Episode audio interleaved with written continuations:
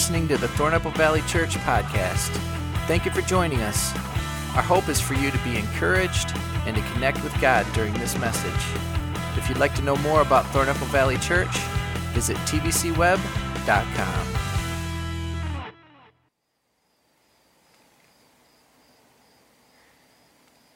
We live in a cynical world. A cynical world. And we work in a business of tough competitors.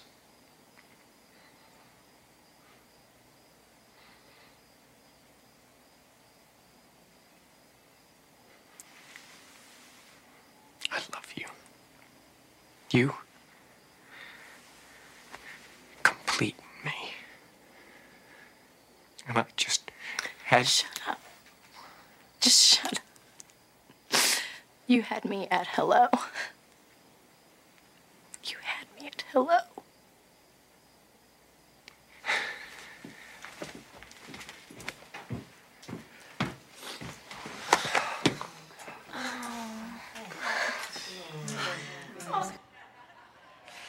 Oh.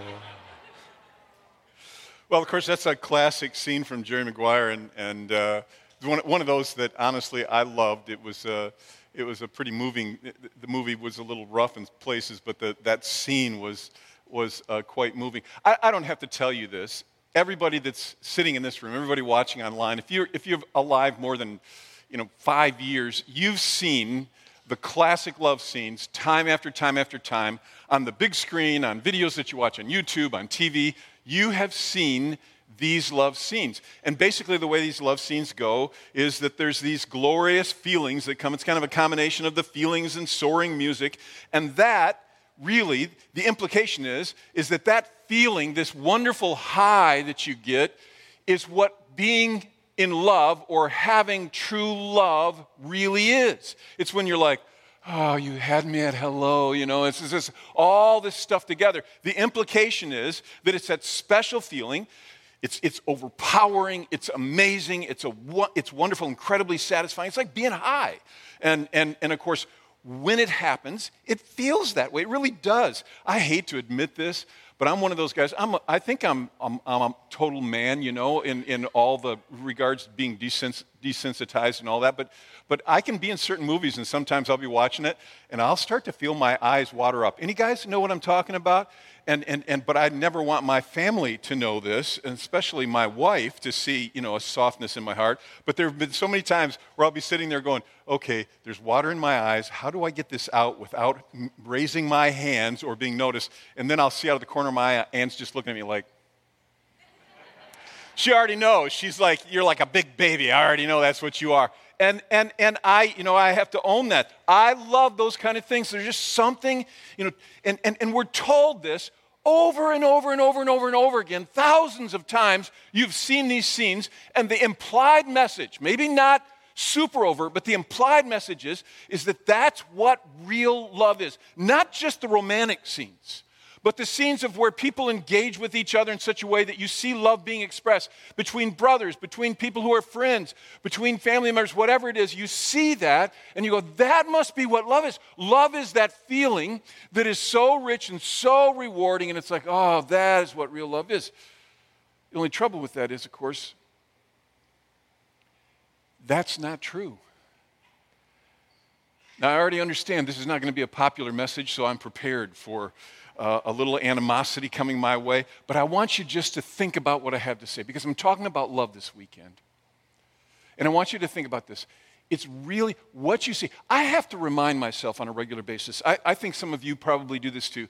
But on a regular basis, I have to remind myself that what I watch on the big screen and on the smaller screens of my life, from my television down to you know, an iPad or, or my phone, when I'm watching YouTube videos and I see a love scene or I see interaction between people, I have to remind myself that what that is is that is called entertainment, not real life. Now, it may contain elements of real life, but I have to remind myself that what's being made, really from movies, epic movies, all the way to media, is that the creators of the content, their primary goal, generally speaking, is not education, it is entertainment. They want to move you, whether it's to make you feel gushy feelings and all warm and get a little tear running down your cheek from the emotion in it, all the way to they try to move you through feelings of fear and angst. Because if they can move you, if they can entertain you, then you will come back. And that is how they make a living. And it justifies the advertising dollars and the purchasing of goods. And so I have to remind myself that though it may feel like it's real life, it is entertainment. And I have to remind myself that that means, therefore, that what you see, and you can't, you can't miss this. You need to know this. And, and I know some of you are, are going to want to argue this with me, and, and, and um, that's fine. I understand that you can disagree on this. But I think sometimes we miss it because it's like we forget that what we're watching and what we're absorbing, and it comes in from a thousand different directions. It's like we're, we're, we're just sitting in this, it's all around us, and we absorb it by osmosis. It's like we forget this is entertainment, this is not real life. Real life looks somewhat different than the entertainment that I'm watching. But I, for one, I, on a regular basis, I think I forget this. And I'm just, I feel like sometimes I'm just, my mouth is open in front of it, and I'm like a baby bird, and whatever they plop in, I swallow it, gulp it down, and it's like, yes, yes, this is real, this is life, this is what life is. But it's not. It's not, and I want to just put that out there. Not always, but probably more often than not, the media that you consume is entertainment. It's not real life. And it's not necessarily right. In fact, it's often wrong, particularly when it comes to this idea of presenting to us an image of what real love really is, what true love really is. And I'm not raking on modern media. I'm not saying that the producers of this stuff are evil people. That's their job. They're just doing what they're supposed to do. I'm just saying that we can't forget because what we do is we buy into this idea that if I have love, whether it's in a friendship or in my marriage or in my with my boyfriend or girlfriend or whatever it is, if I have love, then I must by default have soaring music in the background and wonderful mushy feelings and it must be kind of like I'm high and this belief that we have, it has been so ingrained into us culturally now that we all believe that love is a feeling. And we'll talk about this in a minute. But because we believe that, because we bought that, when we don't have the feeling, then we have a sense that we don't really have love in this friendship or in this marriage or in this relationship with whoever. That there's no love here because we're not feeling that loving feeling. We're not sleepless in Seattle, as one movie would say, or we're not, you got me at hello. We don't have that, so therefore there must not be love. And I believe that it's actually led to massive heartbreak into the deep loneliness and discouragement that the modern Western world struggles with at a greater level than it's ever experienced in the past. I believe that's why it's there, because we bought this lie that we should have love. In fact, many people, this is kind of their perspective on this, is that they feel like they deserve to have that. People will say, I deserve to be loved like that. Because that's the way love is. Can I just say something that's going to sound harsh? Again, I know some of you are, this is not going to be in the top 10 of the most listened to sermons that I've ever preached. I know that. And I'm okay with that. Part of my job is to agitate us in our thinking. Can I just say to you, you think you deserve love? No, you don't. Deserve implies that you somehow earned it, that you're somehow worthy of it just because you're so wonderful yourself. No, you don't deserve love. And in real life, it doesn't work that way. The world tries to convince us that, that we should have that feel good love coming at us all the time. And if it's not, if we don't have that feeling on the inside, then we don't have love. And that guarantees that you will be miserable because that isn't how real life works. I mean, you think about all those love scenes that you've ever watched, everyone, the one we just watched. Just push it out a week or a month or six months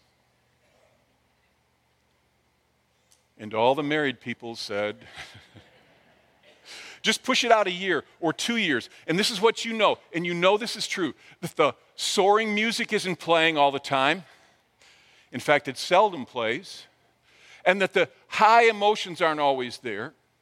And that the reality is, what you have sometimes are raw, painful, feeling rejected feelings. You have all kinds of feelings that are in there rolling around on the inside of you. And that's what real life looks like. Now, feelings come and go, and we'll talk about that, as I said in a moment. But we have all this stuff on the inside of us, and we think, well, I deserve this. I, I have, to, I have to have this. But the truth is, is that you're not going to have it all the time. That's not real life. In real life, only periodically does the soaring music come, and those glorious emotions uh, rise up on the inside of you. I mean, you think about it. You think about it. Some of the greatest love scenes in the world don't have any good emotions. Let me just describe for you the single greatest love scene that ever took place in the true history of the world. It had no happiness, no soaring music, no fun. It was of a man who was bleeding, nailed to a cross, and dying because God so loved us that he said, I will come and pay the price so that you can reconnect with me. And that is the greatest love scene that was ever depicted, that's ever happened. The single one. And there wasn't any soaring music, there wasn't any fun, it wasn't any crying like because you felt so good. It was pain and it was love. True love looks like well, like my mom at times in her life, and I was thinking back about this when I was pretty young and I was playing Little League Baseball. My mom, you know, was diagnosed with multiple sclerosis three months after I was born, and she suffered from that the rest of her days until she passed some years back. And, and mom, you know, for a season was able to walk with a walker, sometimes with a cane, and she would, after a long day, exhausted and in pain, she would use her walker and she would come to my little league games and she would take that walker and she would move over and she would sit down and she would watch and cheer for me and I wouldn't even acknowledge that she was my mom because I was embarrassed that she had a walker. How do you think she felt? But that is what real love looks like no soaring music, no fun emotions, but that is what real love looks like. And there's a vast difference. And of course, we know that. You know that that's really true. You know that's true. But there's a selfish side on the inside of all of us that says, yeah, well, that may be true, but I deserve to be loved. And, and this friendship that I'm in right now, this marriage that I'm in, this relationship, whatever it is, I don't feel the love coming my way. I don't feel the love, and I deserve to be loved. No, you don't. You actually don't. Jesus comes along and actually introduces a very different perspective to the world. And this is what Christ followers understand that what Jesus says in a nutshell is that you are responsible to love, not to be loved. You are responsible to love as follower of Jesus, not to be loved. Now, I understand some of you are saying, I'm not sure where I'm at with the whole God thing. And, and, and Jeff, you're, you're kind of creeping me out because you're talking about, you know, I've always thought love is how, how you feel. And I understand that. And you have to figure out where you're at with God. But you should know this followers of Christ understand that we're called to something different, that we're called to something higher, that we're responsible not just to get love, but we're responsible to love people. And this is huge. And I know some of you are going to be upset with me, but I think I see this. I, I, I, don't know if this has happened to you, but this has happened to me so many times as a pastor. I cannot tell you. People have come to me to tell me this, or, or, I've heard it from somebody else where a husband or wife in a relationship will say, you know what, uh, they'll go to their mate and they'll just say, I hate to say it to you, but I don't love you anymore. Now, what they're describing in that moment is they're describing, I don't have the feelings. Come on, right? I don't feel sleepless in Seattle. You don't have me at hello anymore, baby. When you say hello, I say goodbye. You know, I don't want to be around you. My feelings are all like I don't have those feelings anymore. And therefore, because I don't have those feelings anymore, I'm done with you. And they not only, we not only do this in marriages, we do this in all kinds of relationships. I'm just done with you because you're not returning this. You're not, you don't care about how I feel. You're, you're wrong. And so we walk away from that. And I'm, I want to say this as lovingly as I know how, but I think in most cases, probably, they're wrong.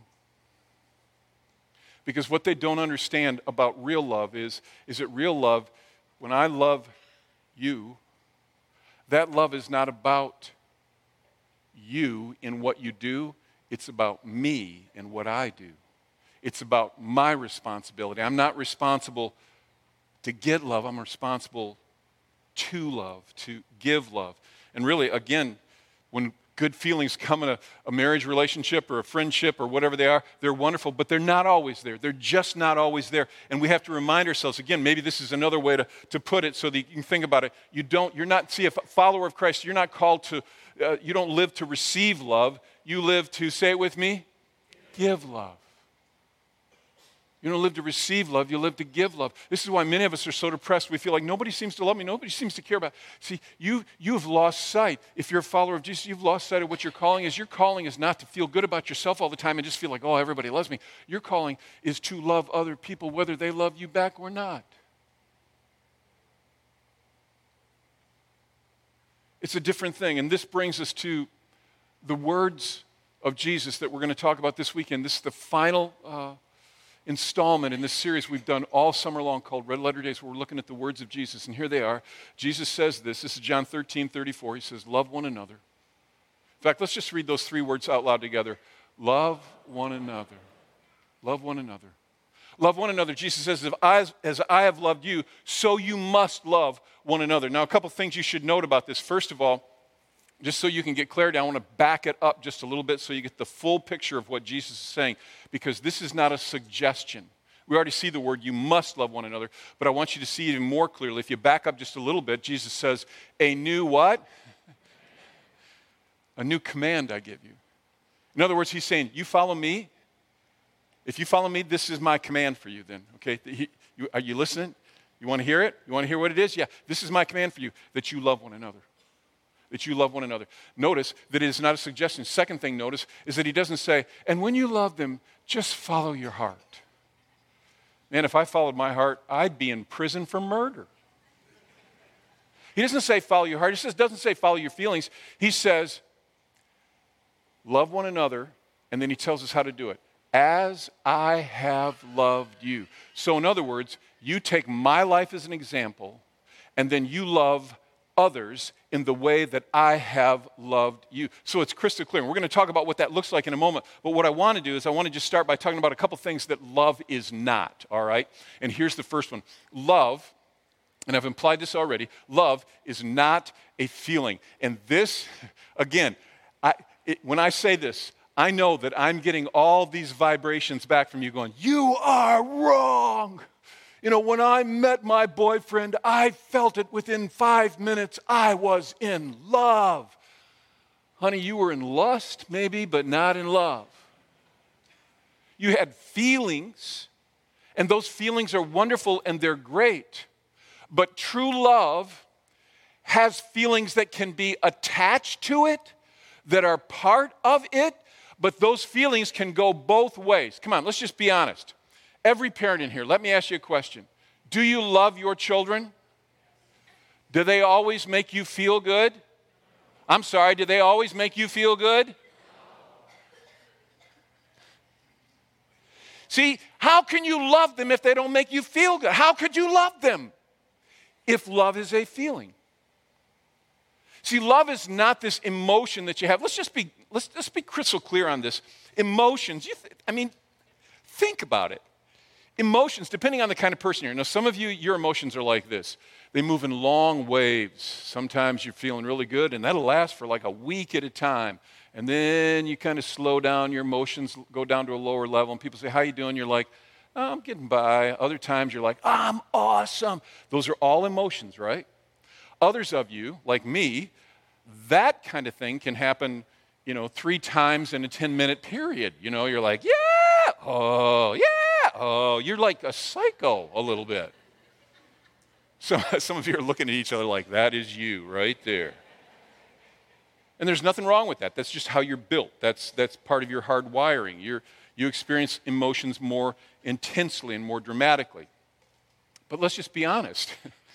if those emotions, those feelings are love, then, then the whole, she loves me, she loves me not, she loves me, she loves me not, that's really true in a five minute period, four or five times. She loves me. No, now she doesn't. She loves me. Now she doesn't. You know, whatever it is, because it's based on emotion.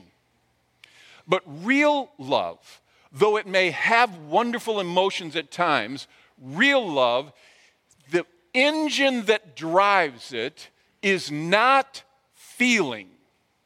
The engine that drives real love is what you do. It has to do with a choice that you make in your life. You choose to love. So, love is not something you feel, love is something you. Let's try it again. Love is not something you feel, love is something you you do. It's something you do. It's not a feeling because sometimes, I mean, come on, you know that's true. Every married person, anybody that's been going with somebody for very long, you know what I'm talking about. You feel these feelings, oh, you know, she's so wonderful.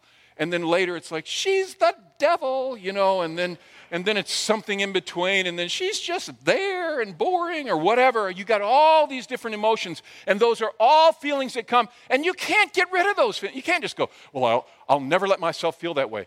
Lots of luck with that.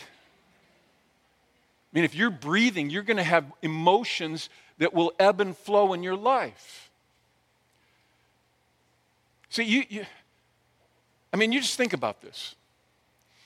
If love was driven by the engine of your feelings, Jesus would have never stayed on earth to finish his mission of giving himself up for us because he was not getting that loving feeling when people were driving the nails in his hands. Come on. But God so loved the world that he gave his one and only son. Implication is by way of sacrifice. He gave himself up for us. This is what scripture says. This is John 3:16, for God so loved the world that he gave his one and only son. Sacrifice was implied there. Something painful was not feelings, something painful. So first of all, the Jesus kind of love is not a feeling exclusively. It can have good feelings. I mean, I'm all for them.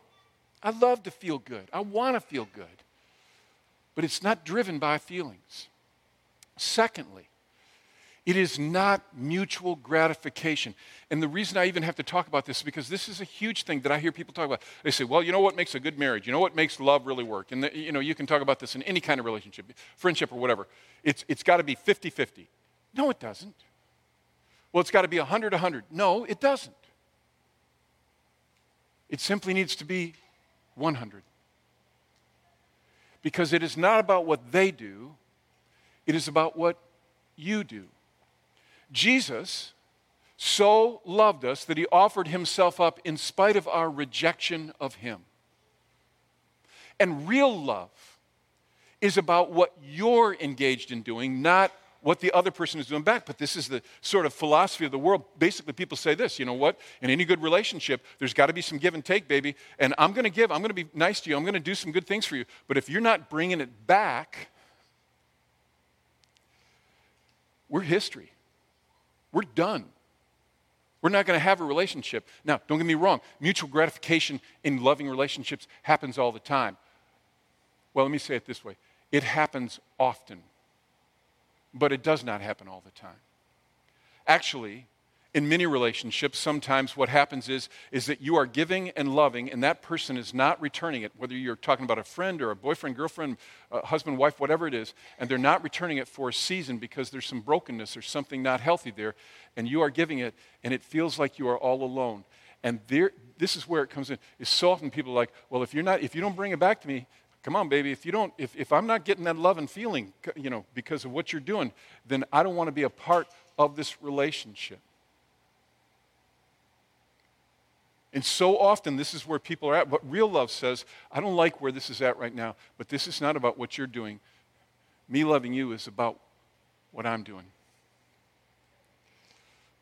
You see, I, I, felt this when I preached it last night. It's the same thing. You're looking at me like, you're nuts. And I understand why you're saying that because honestly, I can stand up here and, like, oh, this is what we should do. I struggle with living this like everybody else. But I will tell you, relationships that are the strongest and healthiest, they're not based on the fact that it's always so mutual and beautiful and, and they just give back and forth. It's based on the fact that people say, I love you not because of what you do, I love you because that is what I do. It is not about mutual gratification. See, here, here, here's the problem with mutual gratification is that it's all about give and take, right? Which means you have to measure then. So then this is what happens. And you see this in marriages sometimes. It's like, whoa, whoa, whoa, whoa, whoa, whoa. I have been doing this and this and this and this and this for you, and you have done, let's see, what have you done? Oh, nothing. And then, and then because we're scorekeeping, what it does is it starts to mess with our lives because now it's about, well, I'm doing better than you are in this area. And it becomes about, you better perform or I am not going to love you. But true love, the God kind of love that we're called to in any relationship with people at work or whatever, some people say, well, they just, they just treat me badly at work and blah, blah, blah. Any relationship you have, the way you love people is not based on what they do, it's based on what you do.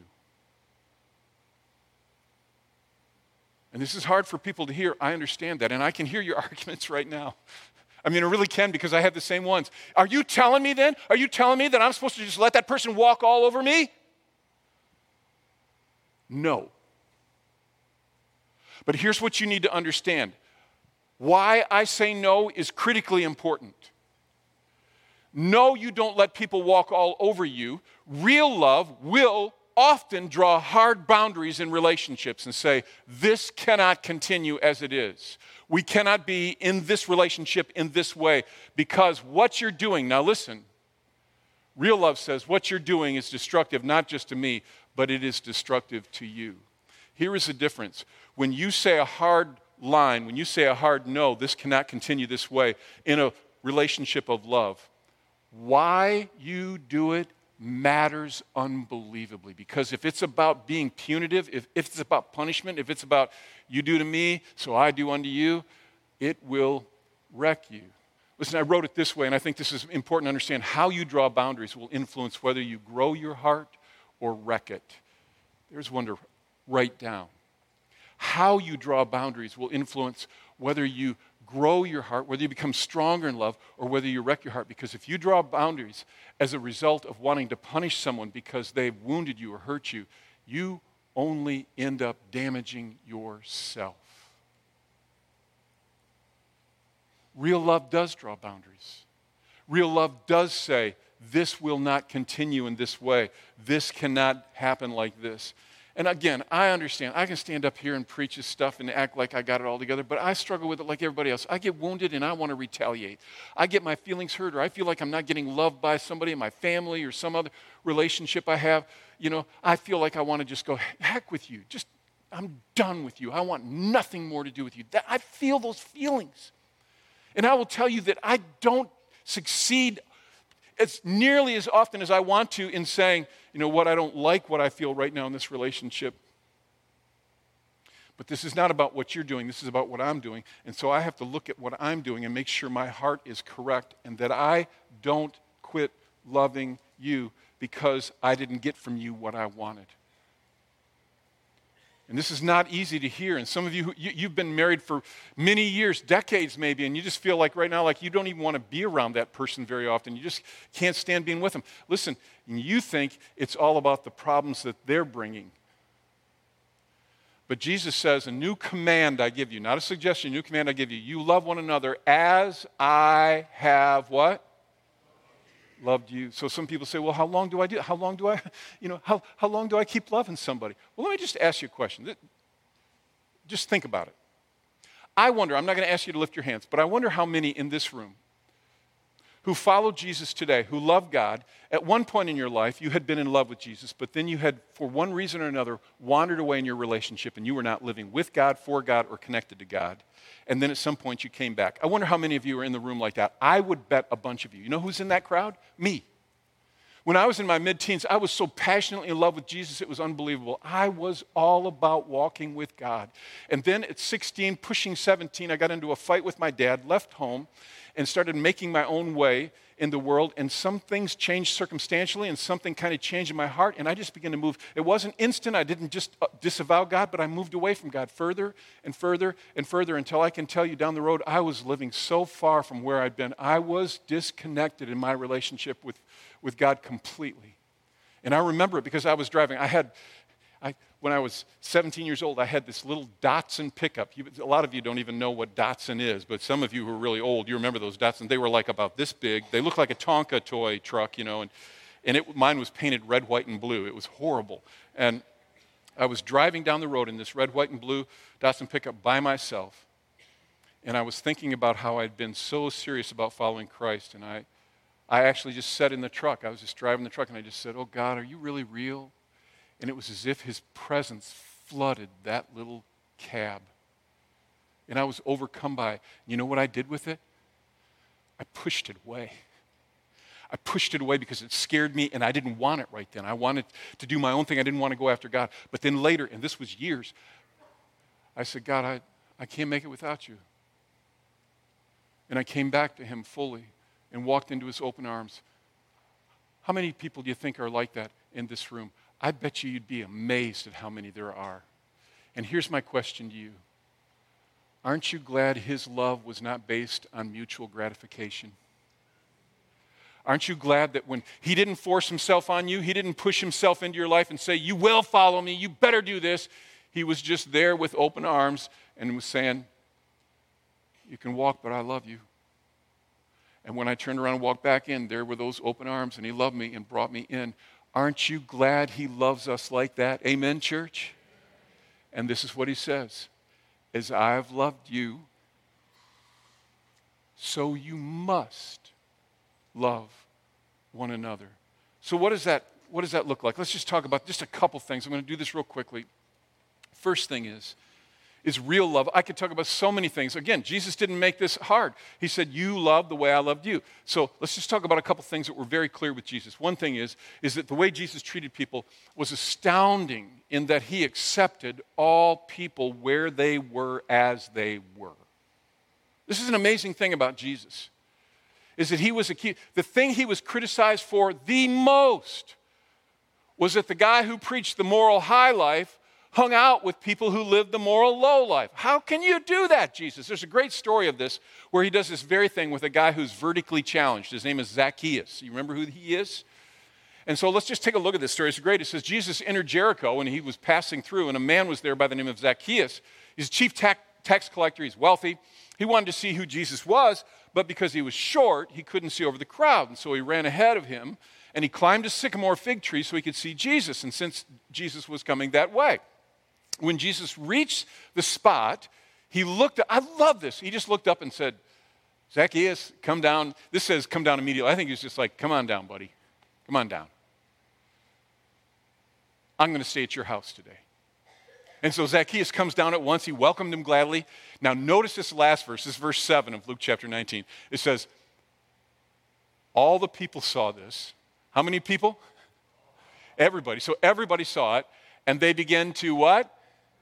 To mutter. They begin to mutter this, this He's gone to be the guest of a sinner. In other words, he's treating this man with the same respect that he would treat somebody who's living a morally upright. Because a chief tax collector in those days, for those of you who go, well, what was wrong with Zacchaeus? Okay, just by virtue, everybody hated the tax collectors. I said this last week, not because they were IRS agents, but because they were thieves. They extorted money from people, and he was wealthy. So everybody hated him. They all considered him a sinner, a bad person. And Jesus treats him the same way he would have treated somebody who lives an upright, godly life because Jesus accepted people where they are. Listen, you have to understand that when you love people, you accept that true love accepts people even if you disagree with what they're doing. He wasn't condoning the man's lifestyle. He wasn't saying it was all great. He was saying, I love you. Not your screw ups, not the bad things you've done. I just love you. This is so important to understand. This is why people say, how, how, how, far, how long do I put up with this kind of thing? Well, again, you don't, you, you, sometimes you have to draw really hard boundaries.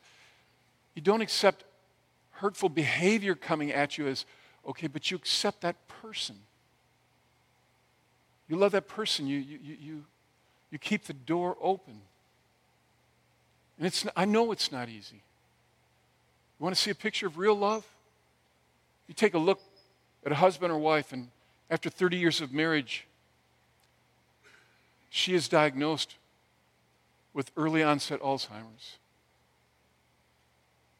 And she begins to diminish mentally very rapidly until she comes to the place where she doesn't even know him. When they get up in the morning, he says, Hi, honey. And she says, Who are you? And what he says day after day after day after day is, I am as in today as I was the day we stood in front of the altar and held hands and exchanged rings and said, I do. I am in, even if you don't know me anymore, because my love for you is not about what you do. My love for you is about what I do.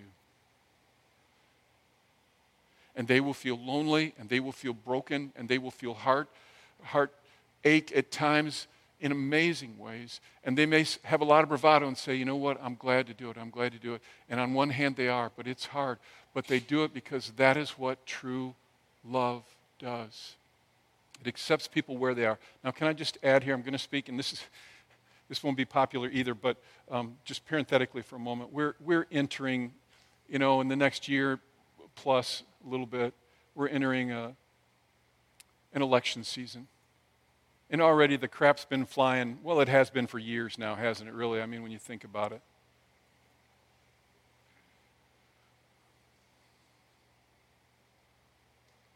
If you follow Christ, you are called to a higher way of living. You do not have to, nor should you agree with everything that politicians do. But how you speak of people and how you treat people and how you imply who they are as a person is very important to who you are. And can I just tell you, you're posting all this stuff on social media, Again, I feel the daggers coming at me like, you just shut up now and you'll be all right. But I'm not gonna. You post all this crap on social media, all this mean spirited, nasty stuff about people. Stop it. If you follow Jesus, stop it. I'm not saying don't stand up for your rights. I'm not saying don't, don't speak what you believe. I'm just saying stop with the nastiness. Because number one, it doesn't make any difference anyhow. It doesn't work. It only alienates people further. I mean, come on. I, I, I love a thing I read recently. Um, this is so great. See if I can, I, I can find it here. It was a, um, a person had written on social media. Uh, they, were, they, were, they were talking about people who um, post on social media their social agenda. And basically, I, I can't, I, I, can't, oh, here it is. Um, it is, dear, dear person passionately pushing your political agenda on Facebook. This happened during a, a uh, election season. Congratulations. You've convinced me to change my vote. Thank you for helping me see the light. Appreciatively yours, no one. Ever. All you do is push the distance further apart. Followers of Christ are called to something higher. We may not agree with someone's political perspective, but we can accept and love them. Amen? I don't know what I. Yeah, it's true. It's true. First of all, if you're going to love like Jesus, real love is acceptance of people. Not bad behavior, wrong thinking. Stand up for what you believe, but you accept people where they are. Second thing is, it's about sacrifice. God so loved people that he did, he sacrificed for us. Not with the demand that you return it, not with the demand that you do everything right, not with the demand that you agree with him. He just did it. You know, people often wonder how is it that, that Jesus has such, uh, you know, now, 2,000 years later, Christianity is this massive thing. How did it blossom and grow? Because there were so many people that claimed to be messiahs. How did it happen with him? How did it click with him? Well, of course, the obvious argument is that he really is God, but the second thing is, is that research, research has shown Actually, that one of the reasons Christianity blossomed and grew so quickly after Christ died was because his followers took his words, love others as I've loved you, seriously. And people are attracted to Christianity when they experience that, that love from Christians, that love of Jesus. They're drawn to it. They say that during the plagues, people who are without God, They're so scared when somebody in their family gets sick. This is what they would do in the cities. They would drag their family member who's sick outside and leave them on the street to die because they were afraid that if they took care of them, they would be infected and die themselves. Of course, they had enormous fear over this and they had no medical facilities. And so it seemed reasonable to everybody. You drag them out, you leave them out there to die because they're going to die anyhow, and then maybe you won't die. It's just self preservation. But these crazy Christians who had heard the words of Jesus, you must love others as I've loved you, they brought their wagons out, and instead of picking up the dead, they found the ones that were living, picked them up, and took them back to their homes and cared for them, maybe until they died or recovered, and maybe they even died themselves. But they did it because when you truly love people, you understand that sacrifice is something that's going to be involved. If you love, you will accept and you will sacrifice at times, and sometimes greatly. Sometimes in little ways. You know what I fear about our culture? And this is just me, maybe I'm wrong on this, but I fear sometimes that we've wandered so far from this, we, we don't even have time to serve in our community. You know, we do this thing, these days of caring thing. This has happened September 12th and 14th, and, and we just join, all we're doing is teaming up with Barry County United Way. We go out all over and serve, we serve cities, we serve uh, uh, organizations, we serve in all different kinds of ways, individuals. And you know what's amazing to me? I talked about this last weekend, I'm, showing it this weekend, is that the vast majority of listening to this, the vast majority of us will go, hmm, that's interesting, and never do a single thing with it. And I understand your life is full and overfull. I wonder if we might be screwed up in some ways. I wonder if we've allowed our lives to get so full of things that make us feel good that we've forgotten that part of what Jesus' command was, you love others as I've loved you, means it has to be sacrificial sometimes. It will cost you something. And I just, I just, I just want to challenge you to think about that. Maybe, maybe sacrifice in loving people is that you say, you know what, I, I, I become so busy doing my own thing that I don't have time to serve in any way, and you change that and you find ways to serve, whether it's your neighbor or whether it's an event like this, there's all, all kinds of ways you can do it. Are you doing that? Because real love sacrifices. Maybe sometimes what it is is you just have to sacrifice your own anger because here's the thing. Some of you, you're so angry with somebody that you work with or somebody in your home, some family member, whatever, right now, and it is eating you alive, that anger, and you just keep chewing on it and chewing on it. And loving people says, I will let go of that. And it's a sacrifice. I read a quote by a guy named uh, Frederick Buechner. And I love this quote. I'll just give it to you because I think it's so, it's so powerful. He says, Of the seven deadly sins, anger is possibly the most fun. To lick your wounds, smack your lips over grievances long past, or roll your tongue over the prospect of bitter confrontations still to come. To savor to the last toothsome morsel both the pain you are given and the pain you're giving back. In many ways, he says, it's a feast fit for a king, us being angry. Chief drawback, he says, is that what you're woofing down is yourself, and the skeleton at the feast is you. Jesus' way is always better. You love people as I've loved you, he says, it will be hard. But you won't be woofing down yourself. You will be loving other people. So, we're going to have a chance. He's going to sing a song and we'll listen to it. And we'll finish up with some worship together. But what is it? What do you need to do? What needs to change in your life? I have found for me, I don't hear a sermon like this and go, you know what, I got to start loving people like Jesus did. So I'm just going to make that decision. And from now on, I will love people like Jesus always. It, it, doesn't work that way. For me, it's always about the single next step. What is the single next step that I need to take? What is that next step for you? Maybe it's forgiving someone. Maybe it's saying, you know what, I need to start accepting this person. Maybe it's saying, I got to stop blaming the other person all the time for how I feel and remember that it's about what I do, not about what they do. Maybe it's taking a next step in growing your relationship.